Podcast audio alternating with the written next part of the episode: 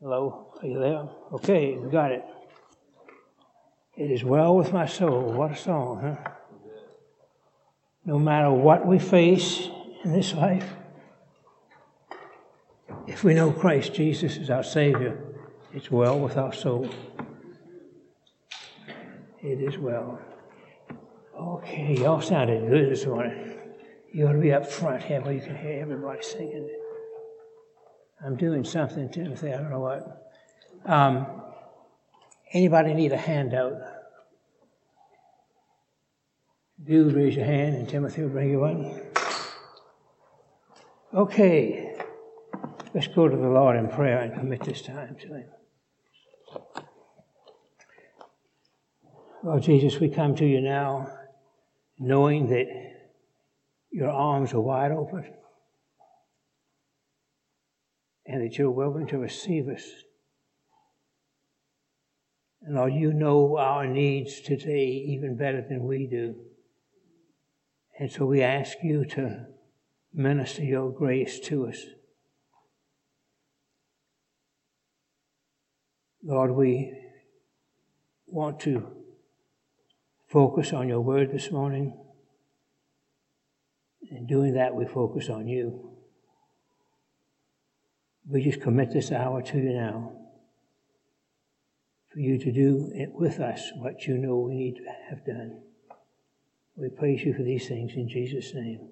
Amen. Amen. Okay, we're in session nine, the third session this year, six years since you last year, on redemption accomplished and applied. And our priority in, in teaching this series is so that we will, we will know that our people have a good understanding of what redemption really is. You know, we all know the little saying, Jesus loves me, this I know, for the Bible tells me so, and sometimes we don't go any deeper into God's Word, into God's plan than that. But He has a rich treasure of, theology, of hope for us. And we need to dig it out. Proverbs tells us that's what we have to do. It's not going to fall into our laps, we have to dig it out. And so that's what we're attempting to do. And we're, we're tempted to take the order of salvation in the order that God has deemed to work it out. Last semester we talked about the redemption accomplished. What did God do? What did He go through in order to be able to redeem us to Himself? This semester we're looking at the uh, redemption applied. We started out with election, which is where God starts out. For the beginning of time, God chose those whom He would redeem. He set His love on certain individuals, and that, that choice was based on His sovereign good pleasure. It's nothing that we have done, nothing that we could do to, to attain it. God chose, and we accept that. Then he issued what we talked about this several weeks ago, and I'm, excuse me. I'm reviewing this because um, we've had to take some breaks. We've had to take two breaks so far in three lessons. Anyway, um, we talked about the external call of God. This is the call that goes out to everyone those who are elected, those who are not. You turn on the radio and you hear a preacher. That's it, is the external call. Turn on a TV. Okay, sometimes you go to a church and that's it. And basically, the, the difference between the external call and God's, God's redeeming call is the Holy Spirit working in that. All of the elements needed for salvation should be in that external call. Most people will hear it and they'll go right over their head because the Holy Spirit's not working on them at that time. Now, maybe they will eventually hear it and, and respond. But in order to respond, God has to put His Holy Spirit in our lives. And this He does. So at the bottom of the first sheet says that the universal call is a verbal proclamation of the gospel by which all sinners are called to turn from their sin and to trust in Christ for salvation. The external call can be rejected by man and will be rejected unless God intercedes. In and of itself, it is not efficacious. The eternal, excuse me, the external call must include all the aspects of the gospel needed for salvation because God will use that, this format, I'll use that for lack of a better term, to issue the internal call to those who are to be regenerated, those, those who are elect. So last time together, we looked at the, um, no, we did last time, we looked at the external call.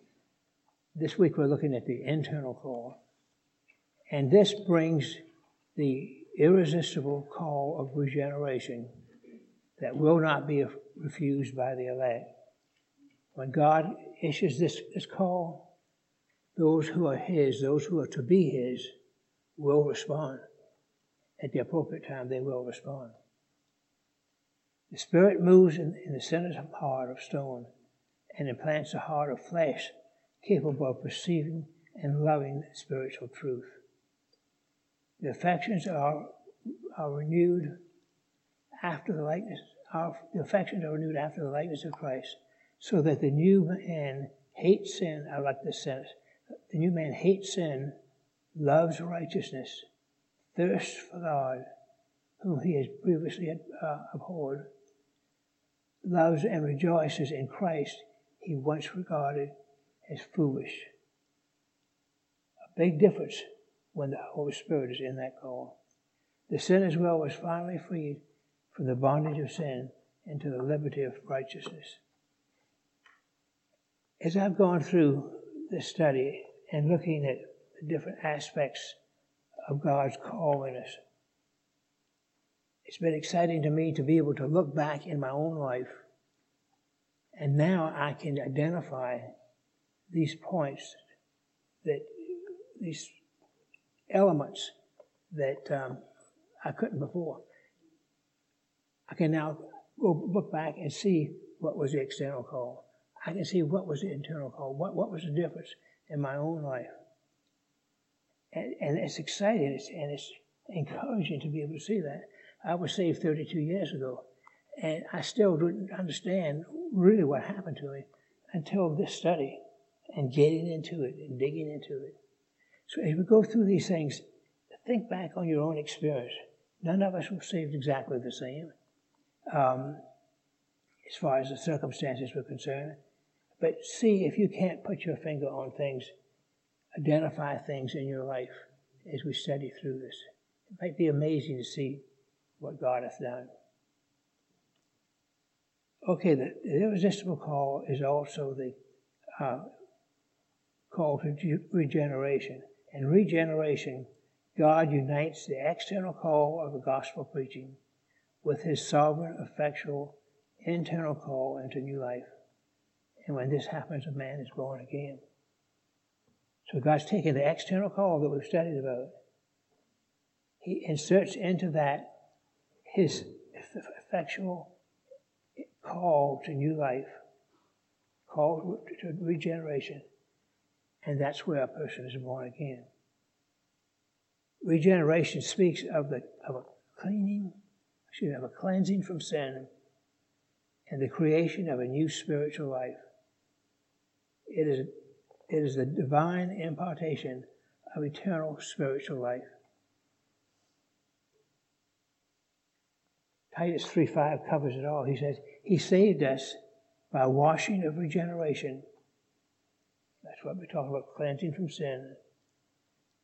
And the renewing of the Spirit, the impartation of the Spirit in our lives. So, two parts to regeneration the cleansing that we need before we can stand before Holy God, and then also the creation of a new spiritual life. Until now, man, in the process of salvation, and until now, the man has had no part in his salvation. But the time has come for the grace empowered and directed man to step out in repentance and faith. Until now, God has done it all. Christ has done it all. We have no part in our salvation other than bringing our sin to Christ. But now, when He regenerates us, when He when He saves us, basically, now it's time for man to step forward and to um, and to uh, repent and express faith in Christ. And that's what we're going to see this morning. So the first act of regenerate of the regenerated sinner is a conscious decision that he needs to repent of his sins and to believe in Christ for salvation. Do you remember that time in your own life? I do. It was a it was a tremendously convicting time for sure. But there were so many things that God put his hand on that I had to let go, that I had to repent of. And, and it was hard to do sometimes. You know, nobody wants to have to own up to their own sin, go back and make amends for things that you've done that are wrong. But in my life, especially, that's what God had me to do. So we need to, the first act of, of regeneration when we're first saved is to repent of the sin that we have done and to believe in Christ for salvation. And all during that time, uh, and for me it was a period of, of about six months to a year, I guess. And more people came to me with different aspects of salvation to share than I had ever heard in my life. You know, but somebody from church would come up and they'd share something. There was one little lady, she was short, and I tell you how short she was. She would come up to me, and the top of her head would be about here. And her, her, her message to me from God was that He wanted my obedience. She'd walk up to me and she'd look back and she'd say, Joe, what God wants is your obedience. What God wants is your obedience. And different people would come and, and share little aspects of, of the gospel like that with me. And it was so good, so encouraging. So we need never think that we, our message to someone maybe is insignificant. If God encourages us to share something with someone, we need to do it. That's, that's part of His plan. Okay, so when the new believer is given spiritual insight, to see things as they truly are. He sees the utter bankruptcy of his own sinful lifestyle and his desperate need for forgiveness and a new path to follow. That's the first thing that God works on us. He works on us. This phrase here, we see things as they truly are. Uh, that clicked with me because back when, when I was going through this process, I remember saying to myself and to God, now I see things as they really are. I mean, it was exact quote here. Now I understand. Now I understand. I was 32 years old. I had no idea what had been going on. I'd been in church for 15 years and out for 15 years, but I didn't know what was going on. But God saw to it that now that I had the Holy Spirit in my life, He could trust these, these truths to us, and I could understand them. And it was so exciting to see that work of the Lord in my life. And He put my feet on a new path, too, for sure. Uh, I could spend a month telling you what I put off and what I put on, but it's, you know, he turned me around. He turned me upside down. He, he put me on a path that I would never have considered prior to his saving me. Because now I prize the things of God. I prize the church. And uh, I couldn't get enough of it. before I went for 15 years without, without darkening the door. You know, such a day to that night to day change when God saves us and He calls us to Himself. So the first act of, a regenerated sinner is, is a conscious decision that he needs to repent of his sin and to believe in Christ for salvation.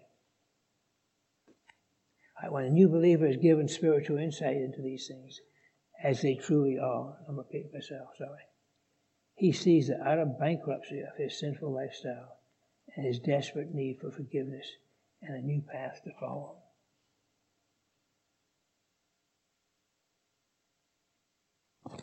So, what does a renewed sinner, what are some of his priorities in his life? Well, the believer will make a practice of righteous living. No one born of God makes a practice of sinning, for God sees, for God's seed abides in him, and he cannot keep he cannot keep on sinning because he has been born of God. 1 John 3 9. And when we're, when we're born again, when we're saved, we're going to be changed. We're going to be different. We're going to, our life is going to take on a different meaning. Okay? And we're going to desire to have and to follow a righteous lifestyle. It's not going to be a complete change overnight, but over a period of time, you're going to see growth. You're going to see uh, God's Word becoming more and more complete in your life. And um, a sinner, a born again person just can't continue to live in their sin. God's not going to allow it. And the Word of God should become a passion for the new believer as the transforming power of God in his life. Okay. Says, Do not be conformed to this world, but be transformed by the renewing of your mind so that you may prove what the will of God is, that which is good and acceptable and perfect. One of the things that a new believer has got to do is to get into the Word of God and let the Word of God start ministering to them and changing them. And um, he needs he needs someone to come alongside. He needs discipleship. He needs training in righteousness.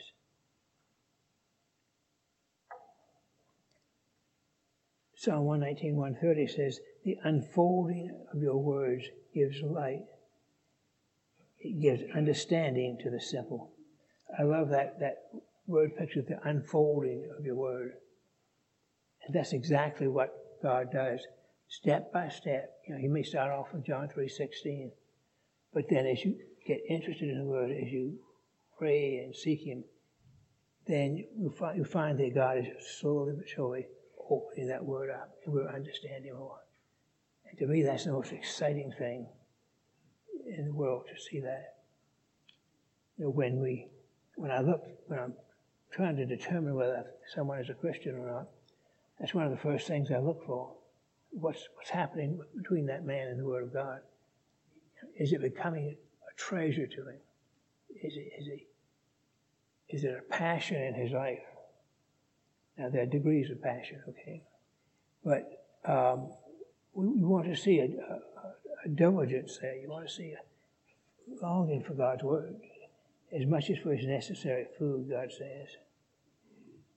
Then the word is, your word is a lamp to my feet and a light to my path.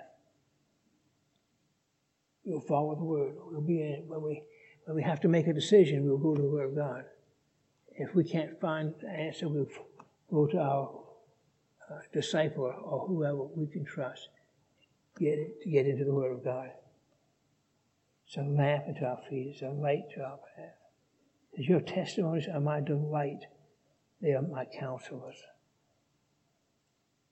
There's a paraphrase, I don't know where I got it from, on a very loose paraphrase of 2 Corinthians 3.18, but I love it.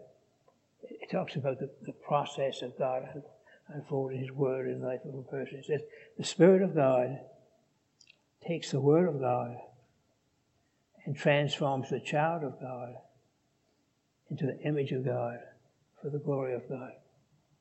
That's the whole process. The Spirit takes the Word. We can't do this on our own. The Spirit takes the Word, transforms the child of God, one who's been born again, into the image of God, and all of that for the glory of God.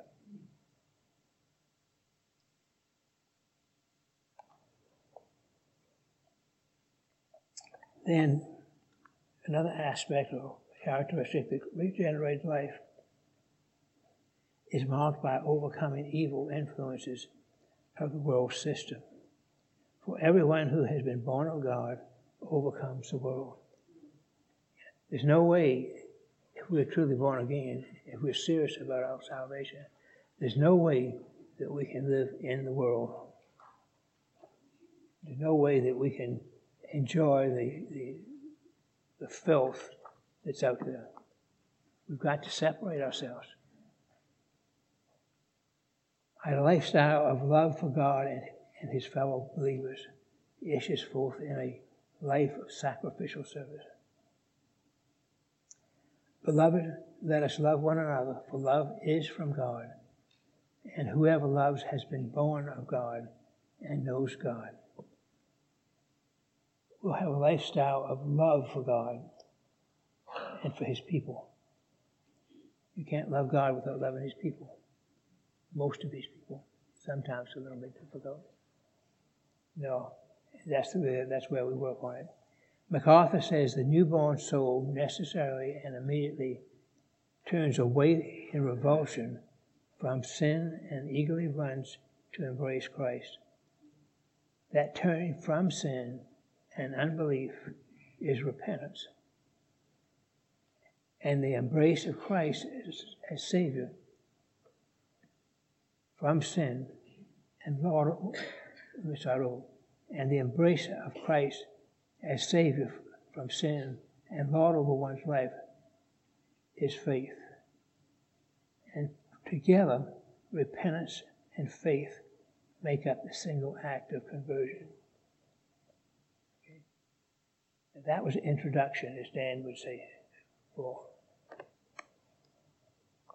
what we really want to look at this morning is the next step in the plan. If you, if you have turned to the front page of your sheet, you will see that we, we reviewed the internal call. and Now we're going to talk about conversion, the actual conversion of, of that lost person. Conversion makes up, is made up of two points, okay? Repentance and faith. Repentance and faith work together for, to bring this to conversion. As going forward in the Christian life, repentance and faith are such an inseparable and crucial part of the new believer that the Christian life is often referred to as a life of repentance and faith. If you've been around Dan Kirk long, you've heard him use that expression repentance and life, life is, is repentance and faith, repentance and faith, repentance and faith.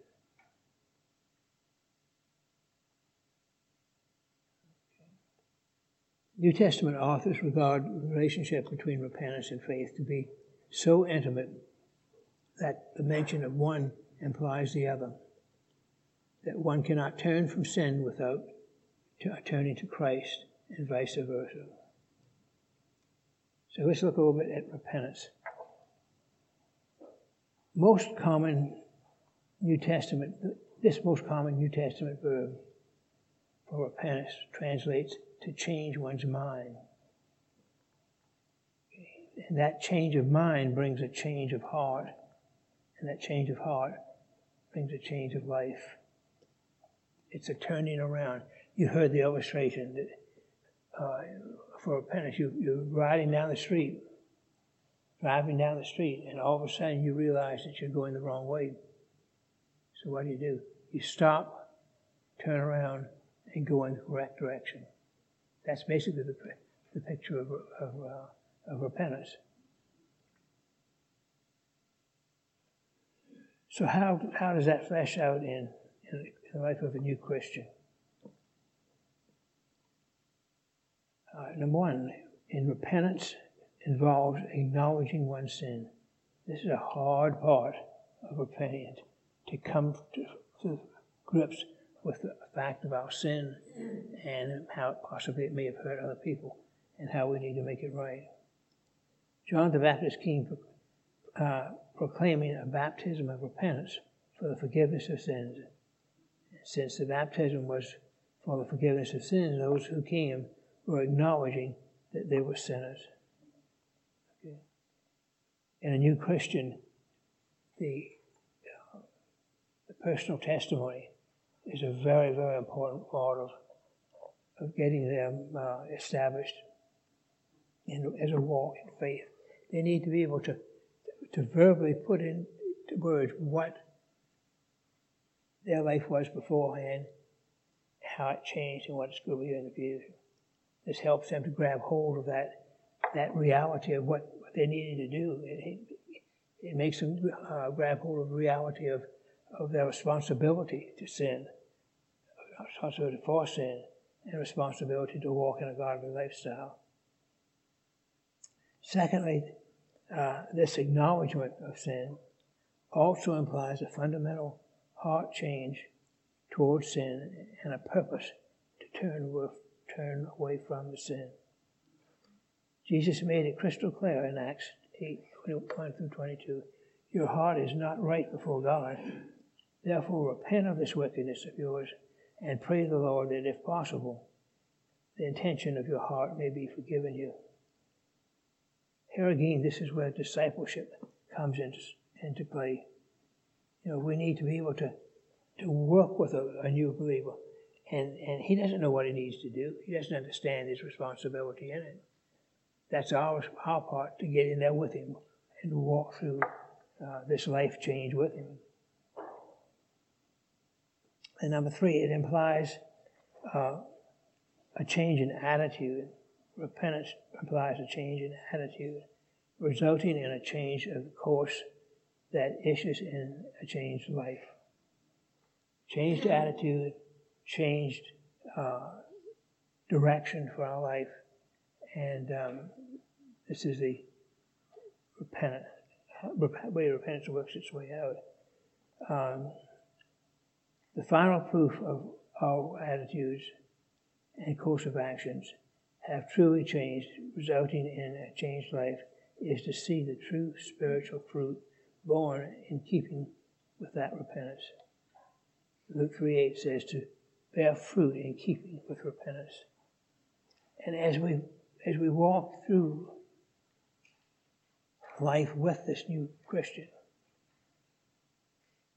we need to help him understand the need to bring forth godly fruit, good fruit in his life, and to, to glorify the Lord through it.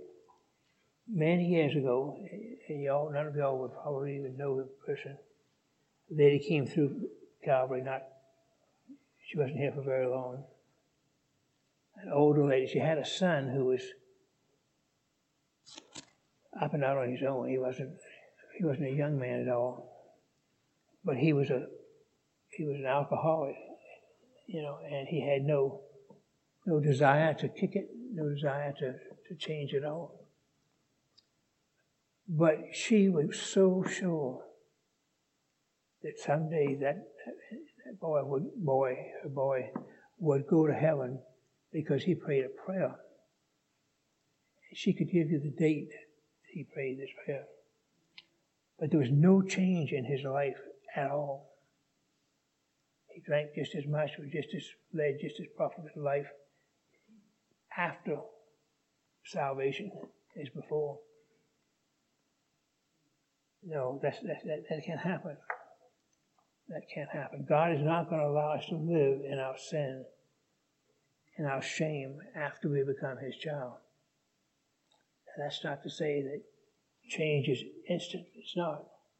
For some of us, it takes a good while to work through some of our old lifestyle. But we are going to be a changed person. God is going to lead us to repentance so that and, and a change of lifestyle.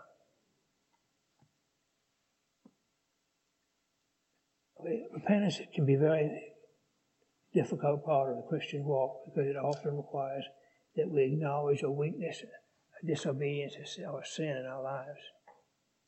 But then God already knows.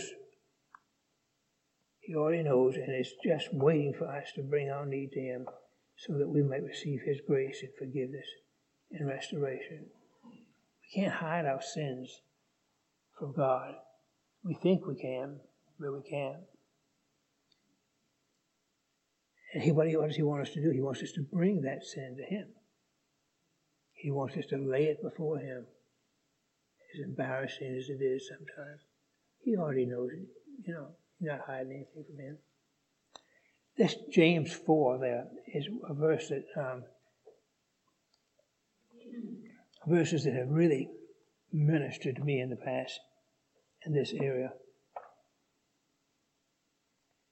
Um, it says, but he gives a greater grace. Now, the, the reference there is that he gives a grace that is greater than our lifestyle, greater than our sin. Okay? It's a greater grace. Therefore, it says, God is opposed to the proud, but he gives grace to the humble. Okay, now what does that tell us about repentance? He's opposed to the proud. What would a proud man do? Try to hide his sin, right? Doesn't want to confess his sin.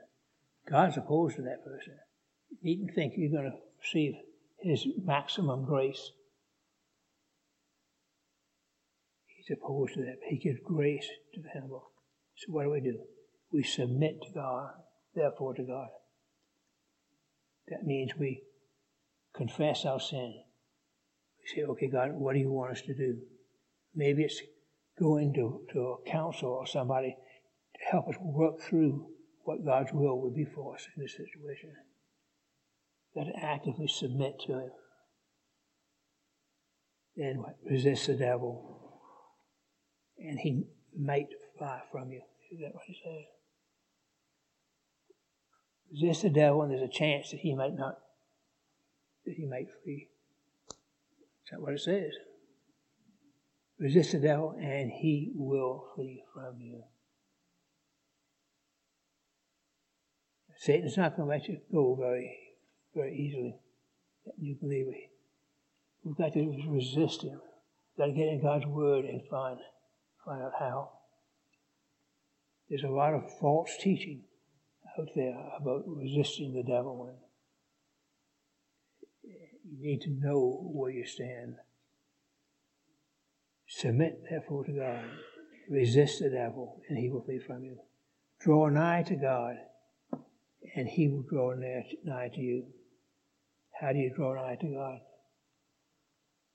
It's a word, right? In prayer and in worship.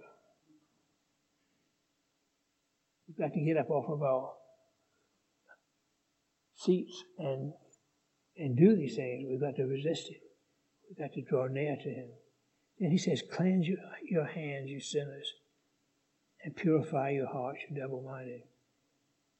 Talks about cleansing cleansing our hands, he's talking about sinful things that we may be involved in. You know, we've got to cleanse our hands. Okay? He said, purify your hearts. And we're trying to live in the in the world and in the, in the spirit too. You know, we're double-minded. We're trying to live with one foot in the world and one foot in um, in the spirit. It's not going to happen. We have to purify that. And then he says, Be miserable and mourn and weep. That's not a pleasant thought, is it? But we have to, you know, when you start thinking about what your sin is costing you and what Satan is doing to you and how it's affecting other people around you, you'll probably mourn and weep quicker than, than you think. Be miserable over your sin. Mourn and weep over it. Let your laughter be turned to mourning and your joy to gloom. Then what does he say? Again, humble yourself in the presence of the Lord. And what? He will exalt you. That's what we want. We want God to, to, to show us how to cleanse ourselves of our sin and to, to have a proper perspective on it, to mourn and, and groan when, when, we, when we disappoint Him, when we're disobedient. But He's going to honor that. He's going to, he's going to um, lift us up. He's going to exalt us. And that's what we want. What is the verse in Matthew 5 says, Blessed are those who mourn, for they shall be comforted. That's the promise of God. It's going to happen. Ephesians 4 also gives us a, an example of repentance. He says, in reference to your former manner of life, you, you lay aside the old self, which is being corrupted in in accordance with the lust and deceit, and that you be renewed in the spirit of your mind, and that you put on the new self, which in the likeness of God has been created in righteousness and holiness of truth. There's a lot of, you, you, you read in, there are other scriptures that say, put off, put on, put off, put on. But they leave out that middle section there of be renewed in the spirit of your mind. We've got to put our sin off. But it's going to come back. I'm saying, be renewed in the spirit of your mind. How are you going to handle this? You know, how would God have you to handle it? Be renewed in the spirit of your mind. And put on the new self, which in the likeness of God, is where we want to be all along, has been created in righteousness and holiness of truth. So that's repentance. Okay, that, that is that is half of the conversion that we go through as a new Christian, and parts of it is even as a, as a, a well-established believer. Because every day we have sin that we need to deal with. Every day we have sin that we have got to deal with. We can't let it go and go and go. Okay, faith. Again, part of the process of repentance and faith.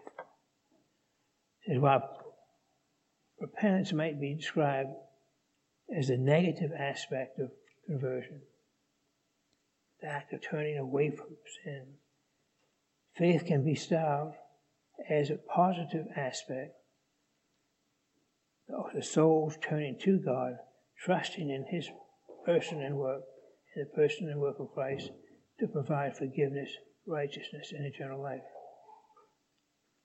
So we turn away from that which is, is ungodly in our lives, and then we turn to Christ through faith.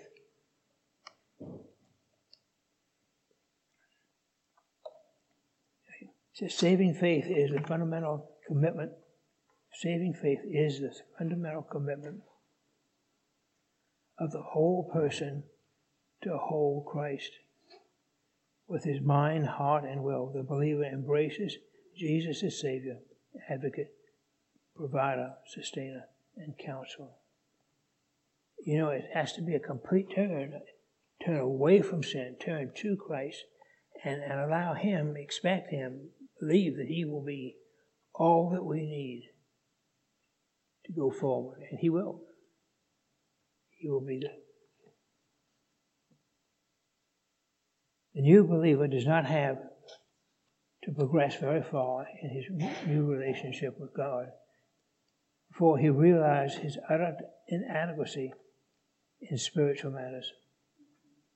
2 Corinthians 3 5 rings true to them.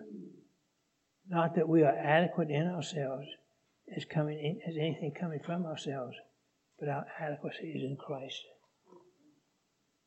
Do you ever feel inadequate? Your spiritual life? All of us. And that's the name of the game. But our adequacy is in Him. He is our Savior, our advocate, our provider, our sustainer, our counselor, our Lord and our God. Sometimes He has to allow us to see our bankruptcy a little bit clearer so that we'll turn to Him. In a lot of ways, we don't we won't go to God until we've done everything we can humanly to keep from going to Him. How foolish we are.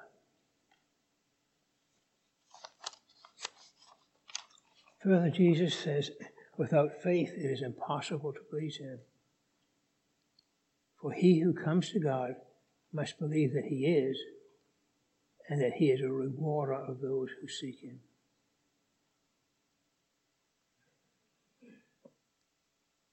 God requires that we come to Him in faith. Coming to Him in faith is the only is the way that we acknowledge our dependency on Him. So we look at faith has three aspects to it. There's an intellectual or knowledge part of, of faith, the, the assent, and the trust. We don't have time to go very deep into this, but we'll just see what we can do. Uh, in faith, the mind embraces knowledge. Some see faith as that which uh, takes over when we do not have sufficient knowledge. But that is not biblical faith. Scripture knows nothing about blind faith. You find people they just want to flippantly say, "Well, I've got faith. You know, I've got faith. I'm living by faith." What, what's that faith in? What's the foundation of that faith? It's got to have a foundation. What we know is that foundation is the Word of God. True faith is based on knowledge. It has a sure and solid foundation based on the knowledge of divinely revealed biblical truth. We just have to make sure that our, our faith is based on the truth of God's Word. It's easy to be able to justify something other than God's Word. It's got to be on God's Word. Hebrews 1.11 says, Faith is the assurance of things hoped for, the conviction of things not seen. The Apostle Paul asserts that saving faith comes from hearing this gospel message concerning Christ. So it is impossible to believe savingly without hearing the gospel. So faith comes from hearing, and hearing by the word of God. Saving faith comes by hearing the Word of God. But then you have to give assent to it. Some people know a certain thing, but they're not willing to put their faith in it. This is required for saving faith. Our emotions must also give assent to the knowledge gained. Faith has, has, an, faith has an emotional element as well as an intellectual element. Faith not only goes, knows truth, but also assents to and wholeheartedly embraces the truth that is revealed in the Scripture. Truth is known and believed. So you can you can believe that Jesus lived. You can believe that um, he was a good man. But until you believe to the point of putting your faith in Him and believing what He says about it, you, you cannot be saved. You've got to go that, that extra step. You got to commit to it. It's entirely possible to know truth without believing or embracing truth. With respect to salvation, the one who possesses saving faith, wholeheartedly embraces the truth concerning his own sinfulness and Christ's suitable, suitableness to save him. That's the road to salvation. The newly awakened believer becomes absolutely convinced that he is helpless to address the inevitable misery of his spiritual condition, and he looks to Christ with certain conviction that Christ's sufficiency is the perfect answer. And God will reveal himself to that person. to bring him to that point. So faith has to be based on knowledge, needs to be based on biblical knowledge. We have to be willing to assent to that knowledge, to believe that. And then the third element is to trust. Faith cannot stop short of self commitment to Christ. A transference of reliance upon, upon our transfer of reliance upon ourselves and all human resources to reliance upon Christ and Him alone. It is receiving and resting on Him alone. We talk around here about salvation being by faith alone in Christ alone. He is our, we know who He is. We base that on our knowledge of who He is, as the Son of God. We assent to that, and then we trust. Faith cannot stop short of self commitment to Christ. A transference of reliance upon ourselves and all human resources to reliance upon Him, Christ alone, for salvation. So, saving faith then is the sinner in the whole of his being embracing all of Christ. So, when we, we talk about conversion, we're talking about the fact that God has brought an unbeliever to the point that he has presented Christ to that unbeliever in such a way that, that if, if that person is elect, that he will receive it. He will accept it. He will understand it. And in doing that, he commits himself to that Savior. Christ is the only answer. The only answer. Commit to that, and we will find Him faithful to, to accept us, and to receive us, and to, uh, and to save us. Then every day of our lives, go through opportunities to trust Him, opportunities to believe what He tells us to do. Let's have a little prayer together. Lord, we thank you now for today. We thank you for your word, that your word is true. We ask that you would watch over us now as we, as we go into the worship service. And Lord, we ask that you would make yourself real to us now. Help us to worship you now. In Jesus' name, amen.